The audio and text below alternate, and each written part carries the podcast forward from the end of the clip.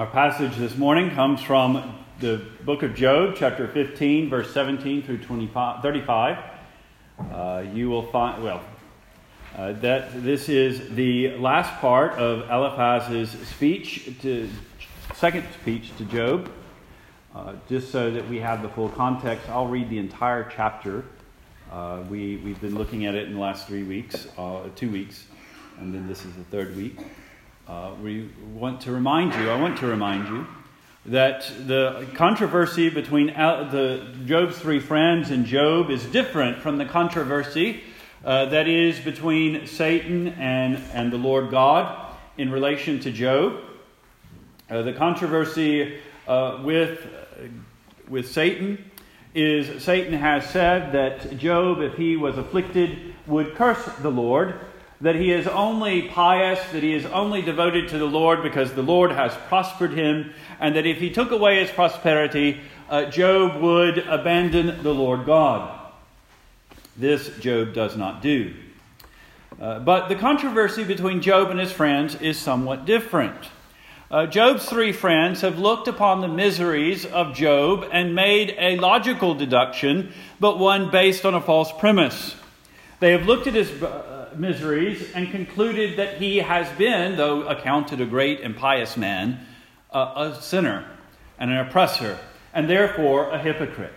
And what Job is, uh, is experiencing is the wrath of God against his sin. And that what Job needs to do is to repent. Job, while confessing that he is a sinner, recognizes that his devotion to the Lord is genuine that he has not done aught to bring upon himself God's wrath, that he is looking to God's mercy, and his contention with them is that you cannot judge God's favor or disfavor upon a person by their circumstance in the world. That there are those who are godly that suffer for reasons uh, that have not to do with punishment uh, that, that have to do with discipline, perhaps, or training, purifying, or even teaching. Uh, one of the things that we will see in the book of Job is, as he, and we've already seen this, is that as Job wrestles with his friends uh, and seeks to be honest both to them and to God, that his clarity about the hope that he has with God becomes not only uh, brighter, but becomes fuller even. That there are conclusions of theology, for lack of a better term, that were not available to him until he suffered. We know at the end that it is Job that is vindicated by God, that it is his friends that must seek unto Job for reconciliation, uh, that they spoke in error, but the error that they uh, deal with Job is one of misapplication. And as we look at their words, we want to note that misapplication and how the truth can be twisted by the devil, because this is part of Job's trials.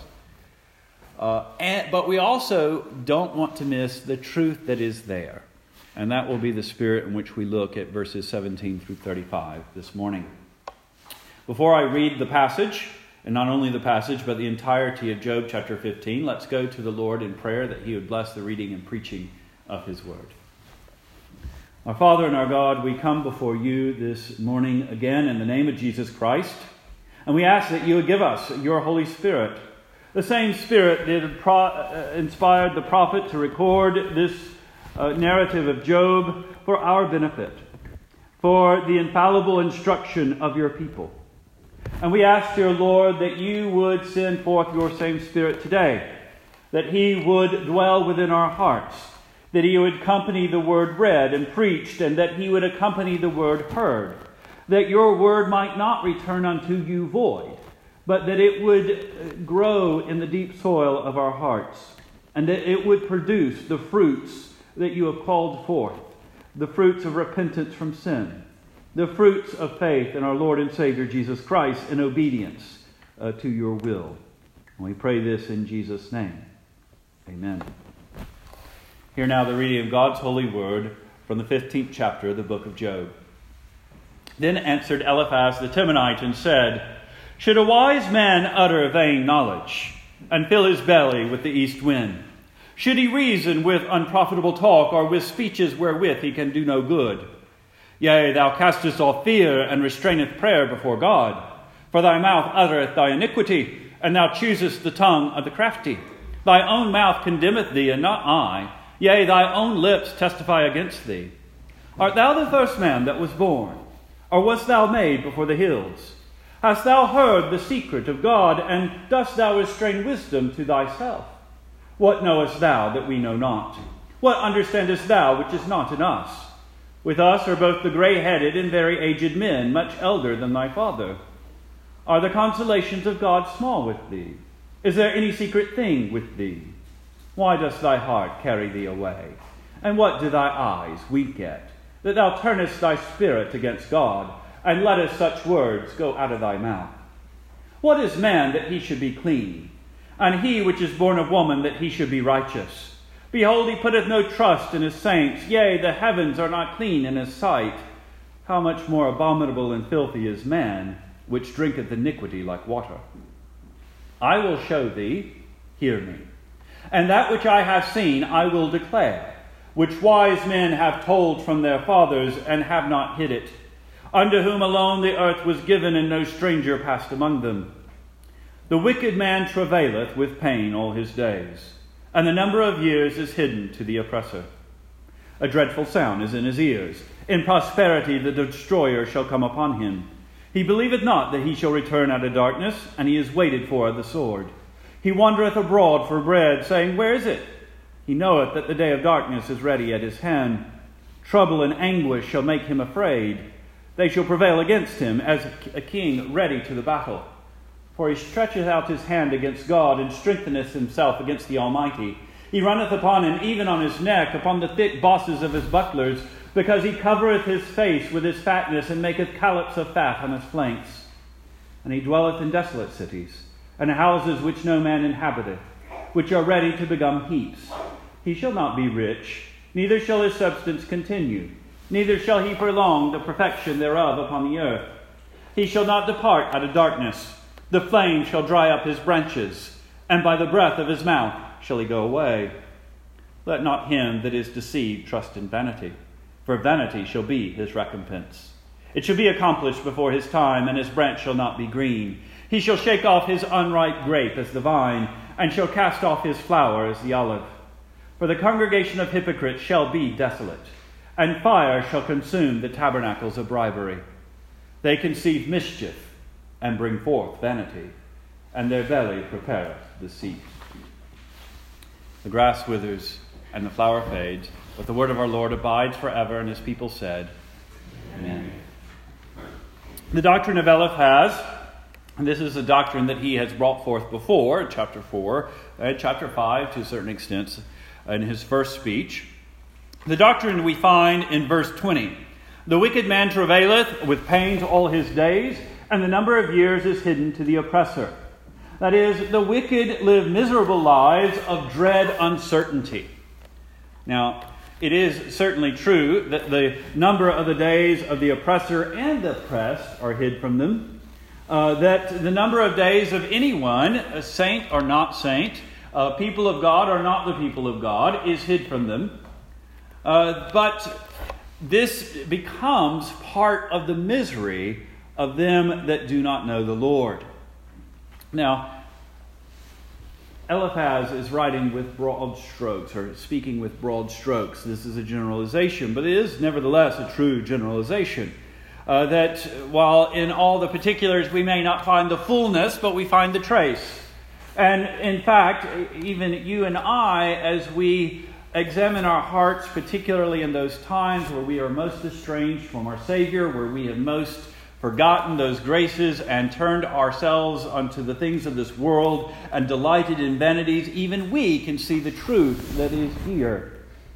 Uh, that the, the things that promise great satisfaction not only fail to satisfy, but also bring the, with them a certain conscientious dread a dread of judgment, a dread of uncertainty, a dread of their own vanity, that is, uh, not emptiness or meaninglessness, but remember in the Hebrew, the word vanity speaks to the temporariness of things, the breath, the passing breeze of things, the fact that you have it now, but you won't have it forever, that you know that there come a time of reckoning. And indeed, it is exactly here that Eliphaz is placing the misery of those who are wicked that it's fears of reckoning that destroy uh, the peace of the wicked and even their enjoyment of the good things that they have. Verses 21 through 24 illustrates this. A dreadful sound is in his ears. Uh, in prosperity, so he's not denying that, that the, the wicked prosper, but in their prosperity, the d- destroyer shall come upon him. He doesn't believe that he shall return out of darkness, and he's waited for the sword. He wanders abroad for bread, saying, Where is it? And he knows that the day of darkness is ready at his hand. Trouble and anguish make him afraid, and they shall prevail against him as a king ready to battle. The picture that Eliphaz is casting for Job, and, and therefore through him to, for us as well, is a man whose gains are ill gotten, uh, a man who has prospered through cheating, a man who has prospered through deceit or maybe even violence. Uh, in fact, probably most certainly violence uh, in the oppression of the poor. And so these things he projects also upon others and he fears. Uh, as he destroyed to get gain, and so others prowl to do the same. That all he could see in the world around him is those that would do to him as he has done to others. Uh, a dreadful sounds in his ears. His prosperity, in prosperity, the destroyer shall come upon him. This is his fear. He is waited for of the sword, of verse 22. But not just that, he also has the fear that if he is exposed, that if his ways and his ways of gaining wealth are made known, uh, that the reckoning will be such that he will never gain again uh, that there is nothing but darkness when he is exposed. You know, there are many ways of gaining, uh, and particularly in America, where we like the story of the guy that's picked up by his bootstraps. He, he's a, a, nobody and he works hard and becomes wealthy and gains wealth and prospers, and we like that. Uh, but we also know part of that story usually happens that the same person that does that loses it all and gains it again. But that's only possible if the gain is by hard work, right?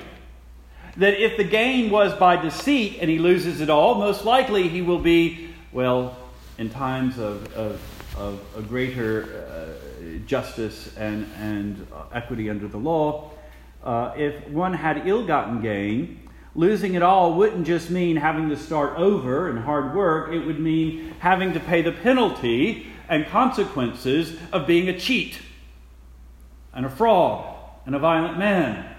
And so these two things play together. Uh, he sees himself in all of his neighbors. He sees a wicked person in the lies of his neighbors out to get him just as he was out to get them. But also that if he's exposed, he fears for the crowd's reaction to his exposure and he knows he can't survive. Now, Eliphaz, because he is projecting upon Job just such a picture, that he believes that he has rightly diagnosed Job's sufferings, that he believes Job is being dealt with by God to bring him to repentance from being just such a man. But even though most of us, hopefully, uh, by God's grace, are not as Eliphaz pictures others, uh, but rather uh, we uh, run the gamut between prosperous and not prosperous. Uh, nevertheless, this aspect of sin is, is universal. That those sins that tend to be the mode of our existence, our modus operandi, the way we go about the world, because some of us have different besetting sins, tends to be the sins that we see often in others and those things that we do unto others tends to be that which we fear others doing to us. And certainly one of the most fearful things about God's righteousness and ju- judgment and holiness is that it exposes the heart. And so, uh, one of the things that we least want to happen is the secret desires, the secret uh, thoughts of our hearts to be exposed. In fact, uh, one of the reasons why our society is so preoccupied with the notions of privacy is because through technology and and not just technology, but societal behavior, uh, those realms of privacy and and those realms of anonymity, those which we can remain unknown and our our our mode is mysterious, uh, that that circle is uh, closing within us and, and more and more of our private lives, our private thoughts, even, are available to those that would uh, do us harm by them. And it concerns us. And unfortunately, uh, by the time that uh, we come to around to making laws and things like that, uh, the damage is already done. And, and we fear that which we've already lost. And, and it tells us, it reminds us that we are sinners. Because it is certainly true that the holy and the righteous, part of the blessedness of those who are holy and righteous, is that they have nothing to hide. But the fact is, mankind, even the most sanctified amongst us, has a great deal to hide and to fear that others may know. And even when he possesses and prospers and is rich, dread tarnishes his treasure and sours his enjoyment. If you look in verse 28 through 30, he dwells in desolate cities and in houses which no man inhabits, which are ready to become heaps. He shall not be rich, neither shall his substance continue, neither shall he prolong the perfection thereof upon the earth. He shall not depart out of darkness, the flame shall dry up his branches, and the breath of his mouth shall, and by the breath of his mouth shall he go away. Uh, Eliphaz is painting a figurative picture there. Uh, he's just said the man is in prosperity, so he has riches of a certain type. But they're not true riches because to them they are parts of his anxiety and worry. And though he may dwell in cities, yet uh, they are without that social connection. If he fears his neighbor, then he cannot really enjoy the, the, the, the groups that he brings around himself, the neighbors, the fellowship, friendship, becomes something of a mark of suspicion and a danger to him. Uh, the things, the goods that he has, while they may be pleasant in the moment, they rem- the fact that they are feared to be taken away, the fact that he could lose them any moment, puts a certain darkness upon them. The miser that can't enjoy his money that he saves and scrimps because he's so afraid of losing it. So, like Jacob Marley and Ebenezer Scrooge, they become chains that bind them, even in the midst of wealth. Now, this is the natural effects of these sins. But it's not just the natural effect of these sins, it is the justice of God, and justice is dreadful in her poetry. In Job chapter 4, verse 8, Eliphaz, the same speaker, said, Even as I have seen they that plow iniquity and sow wickedness reap the same. Proverbs 22, 8, Solomon picks this up. He that soweth iniquity shall reap vanity, and the rod of his anger uh, shall fail in Psalm chapter 7, oh, it was the seventh Psalm, a Psalm of David, David himself in verses 14 through 16 says, Behold, speaking of the wicked man, he travaileth with iniquity, and hath conceived mischief, and he brought forth falsehood. He made a pit, and he dug it, and he's fallen into the ditch which he himself made. His mischief shall return upon his own head, the violent dealing shall come down upon his own pate that one of the most dreadful aspects of God's justice is that it is exactly just, that it pays exactly due. That just as you have sinned, just as you have sowed, so shall you reap. Uh, and this probably uh, is, is what, well, this is what brings great dread. Uh, probably with Eliphaz, he's thinking particularly uh, of that if we situate Eliphaz and Job in the time of Israel's sojourn in Egypt, uh, near to the days of the patriarchs, of which uh, all Eliphaz, uh, well, Job and his friends are part. Uh, that they have very much in their mind the history, perhaps of the flood. Verses 17 through 19, this is wisdom that comes from the fathers, those that, gave, uh, that were given the earth clean, without any stranger in it, uh, which would apply best to Noah and his sons, who themselves uh, the, what we know them for is surviving the flood, the picture of the arrogance of a civilization that was wiped out when they least expected it. Vanity came upon them. They did not prosper in their violence. And this is the picture that, that Eliphaz lays out from Job. And, and the worst part of it is the ungodliness of it. That in their fears, they could perhaps, perhaps find some relief if they would but turn unto the Lord. But it is exactly here that they refuse to do. The ungodly cut themselves off from their only hope.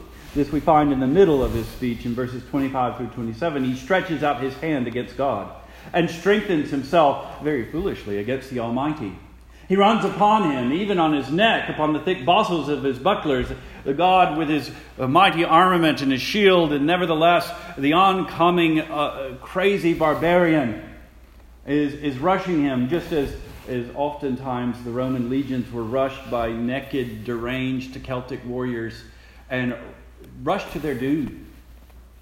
Uh, it's irrational and, and was, was, uh, was nuts. And, and Eliphaz finds their irrationality in their own love of their prosperity. He does this because he covers his face with fatness and makes collops of fat on his flanks. Eliphaz is a very good speaker. He knows rhetoric very well. He's speaking of the fatness and, and, and the benefits of the privileged and wealthy, but he uses words that, that call up at the same time disgust and, and a little bit of revulsion, as he ought to. Because while he may be misinformed about Job and he may be even obstinate and prejudicial against him, nevertheless, he is seeking, uh, as, as foolish as he is, uh, to help Job, and he wants Job to see the wickedness of such ways. We, we see this meditated in the New Testament. Um, Paul very much uh, focuses on this aspect of sin that it is very foolish, that it, it never seeks what actually is for its own good and happiness and health. Uh, it can't please God. In Romans chapter 8, verse 5, for they that are after the flesh do mind the things of the flesh, but they that are after the Spirit, the things of the Spirit. For to be carnally minded is death. To love as ultimate that which is a vanity is itself death, is passing away. But to be spiritually minded is life and peace, because the carnal mind is enmity against God. For it's not subject to the law of God, and it cannot be in its present desires. So then they that are in the flesh cannot please God. Of course, we get a more fuller picture of that, that, that they are in the flesh, and they bring about a further uh, going into the flesh as God hardens their heart in the sin that they love. God's justice is, in many ways, while it's harsh and, and it, is, it is scary to fall into, God is not pulling some punishment out from uh, uh, an arbitrary direction. He's taking that sin which you and I love, or, or the one that doesn't know the Lord loves, and He's given you the fullness of it. You want this? Take this. And so Romans chapter 1, 28 says, even as they did not like to retain God in their knowledge, God gave them over to reprobate minds. They wanted to be reprobate, God gave them over to reprobate minds, to do those things which are inconvenient. Being filled with all unrighteousness, fornication, wickedness, covetousness, maliciousness, full of envy, murder, debate, deceit, malignity, whisperers, backbiters, haters of God, despiteful, proud, boasters, inventors of all evil things, disobedient to parents, without understanding, covenant breakers, without natural affection, implacable, unmerciful who knowing the judgment of God, that he which commits such things are worthy of death, not only do the same, but have pleasure in them that do them. That will not seek out their relief, will not humble themselves in order to be find mercy, but just bring it on and make themselves further the child of hell. This is the condition of mankind in sin. And Eliphaz's application, perhaps not to Job, but to the sinner in this situation, is apt. We find it in verse 31. So the doctrine you find in verse 30 the, the wicked live miserable lives of, of, of dread uncertainty. You find the application in summary form in verse 31 Let not him that is deceived trust in vanity, for vanity shall be his recompense. Uh, that, that we are not to look to that which does not last, earthly treasures that will fall away. Vanity is the only reward for vanity. It shall be accomplished before his time. It, his branch shall not be green. He shall shake off his unripe grape as the vine, and cast off his flower as the olive. His plans themselves will not come to fruition. In that parable, uh, Jesus speaks in uh, Luke 12, verse 16 and following. Jesus says, The ground of a certain rich man brought forth plentifully. And he thought within himself, saying, What shall I do, because I have no room where to bestow my fruits? And he said, This will I do. I will pull down my barns and build greater, and there will I bestow all my fruits and my goods. And I will say to my soul, Soul, thou hast much goods laid up for many years. Take thy ease, eat, drink, and be merry. But God said to him, Thou fool, this night thy soul shall be required of thee. Then whose shall those things be which thou hast provided? So is he that layeth up treasure for himself, and is not rich towards God. That is the lesson. That's the lesson that Eliphaz would have Job hear. That, that when you are dealing with vanity, all that you will deal, bring forth is vanity. Your plans will go to nothing. Verse 34 The congregation of the hypocrites, they shall be desolate. In other words, a gathering together shall nevertheless be desolate. You shall not gather together in anything but loneliness. And what better describes our modern world that has social media and, and, and friends that are not friends, and, and institutions designed to, to give the appearance of community and authenticity, but are vacuous and empty and lonely. For the congregation of the hypocrites shall be desolate, and fire shall consume the tabernacles of bribery. They conceive mischief, and therefore they bring forth vanity, and their belly prepares deceit because nobody really wants to bring forth vanity. They think that what they're looking at, they think just like the child anticipating the gift at Christmas, that once they open the gift, all their, their wants and desires will be fulfilled and they will be happy. And perhaps they are for a moment. And, and then they get tired of that little toy. Because it does not satisfy, just like food. You eat, you get hungry again. It does not satisfy, ultimately. It's not designed to, it's not meant to. Uh, hypocritical faith, faith is the height of this destruction. Uh, Jesus uh, says in the Sermon on the Mount, because this is, this is the, the, the, the worst sort of putting your trust in that which is in the world in, in a sort of a self righteousness. The Pharisee, or even you and I, if, if we are not looking unto our Savior Jesus Christ, but only the benefits that He gives. Jesus speaks to this. He says in Matthew 7 21, Not everyone that saith unto me, Lord, Lord, shall enter into the kingdom of heaven, but he that doeth the will of my Father which is in heaven. Many will say to me in that day, Lord, Lord, have we not prophesied in thy name? And in thy name have cast out devils, and in thy name done many wonderful works. And then I will profess unto them, I never knew you. Depart from me, ye that work iniquity. They, they reaped not Christ, they reaped the appearance. They reaped the associative things. They wanted their peace, and they wanted their peace without holiness. They wanted their peace uh, with no real judgment of their sin.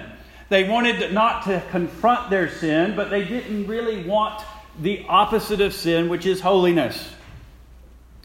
That is a vain faith. It is not how Jesus offers himself to you. And therefore, putting your faith in such a false gospel, a false Christ, will prove the height of vanity, and you will hear to your dismay, Depart from me, you workers of iniquity, I never knew you.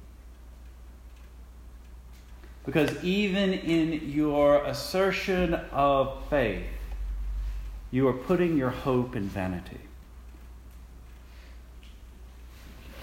This, by the way, while it is an appropriate uh, warning to the hypocrite, is misapplied to Job, who suffered but did, kept his eyes upon the Lord. He is actually the answer to this. Um, and, and what we learn from this is what Job taught and, and what we find in other places. And uh, in Ecclesiastes 9, for all this I considered my heart even to declare all this, that the righteous and the wise and their works are in the hand of God. And no man knows either love or hatred by all that is before him. He knows not the hatred of God or the love of God. All things come alike to all. There is one event to the righteous and to the wicked, to the good and to the clean, to the unclean and to him that sanctifieth, and to him that sacrifices not. As good, so is the sinner. He that swears, even so, as the one that takes an oath, or doesn't. The quintessential picture of this is Jesus Christ on the cross, crucified between two thieves. And all three have a different relationship to the Lord God. One who is the, the one that God loves because he willingly lays down his life to take it up again, even though that means a, for, a just forsaking of him. The one who ought not to be there. Then there's the one that mocks the Lord God and is there as his desert. And then there's the one that begins mocking the Lord, but sees and humbles himself and seeks his mercy. All three, to the eyes of the world, to the eyes of those crowded around, to the eyes of the rulers, were despised and forsaken But not all three were judged by God as wicked.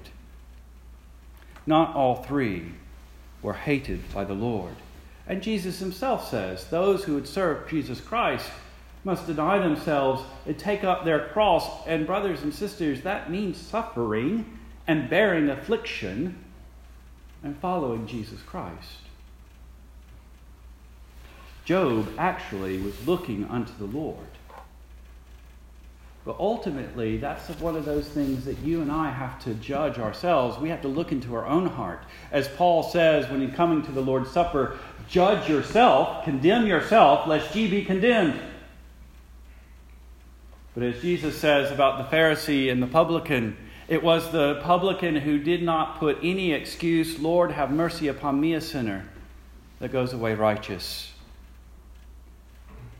So the lesson then is not to trust to vanity, but rather to trust to your heavenly treasure, which is Jesus Christ. Uh, Jesus speaks to this also in the Sermon on the Mount. Lay not up for yourselves treasures upon earth, where moth and rust do corrupt, and where thieves break through and steal, but lay up for yourselves treasures in heaven, where neither moth nor rust corrupt, and where thieves do not break through nor steal. For where your treasure is, there will your heart be also. What is your heavenly treasure? Understand, it's not the palaces of ivory or whatever the imagery that the prophets reveal of our abiding home. It is the one who's preparing them, Jesus Christ. He is that pearl of great price where the wise men sold everything that he might obtain. He is the treasure hidden in the field. He is your only hope that does not change, that does not forsake you. Be not deceived, says Paul to the Galatians in 6, 7, and 8. Be not mocked, for whatsoever a man sows, that shall he also reap. For he that sows to his flesh shall of his flesh reap corruption, because that's all that it can provide. But he that sows to the Spirit shall of the Spirit reap life everlasting. The treasures of the world, they come and they go. They're meant to, to, to, to bless the people of God, to be used by the people of God in the service of the Lord, and then to let go when time comes. But a heart cleansed by the blood of Jesus Christ, that's priceless. And that's not vanity. we need to remind ourselves that the pursuit of any other treasure it brings with it its own misery, its own dread. But if we trust not to vanity, but to him who is, who was, and ever will be, the Alpha, the Omega, the author and finisher of our faith, we shall never perish, and we shall behold the Lord, and we shall find that joy that is in him and transformed into it, even as he is himself. Let's pray. Our Father and our God, we come before you this morning in the name of Christ. And we ask that you would, by your Spirit, plant us firmly upon him.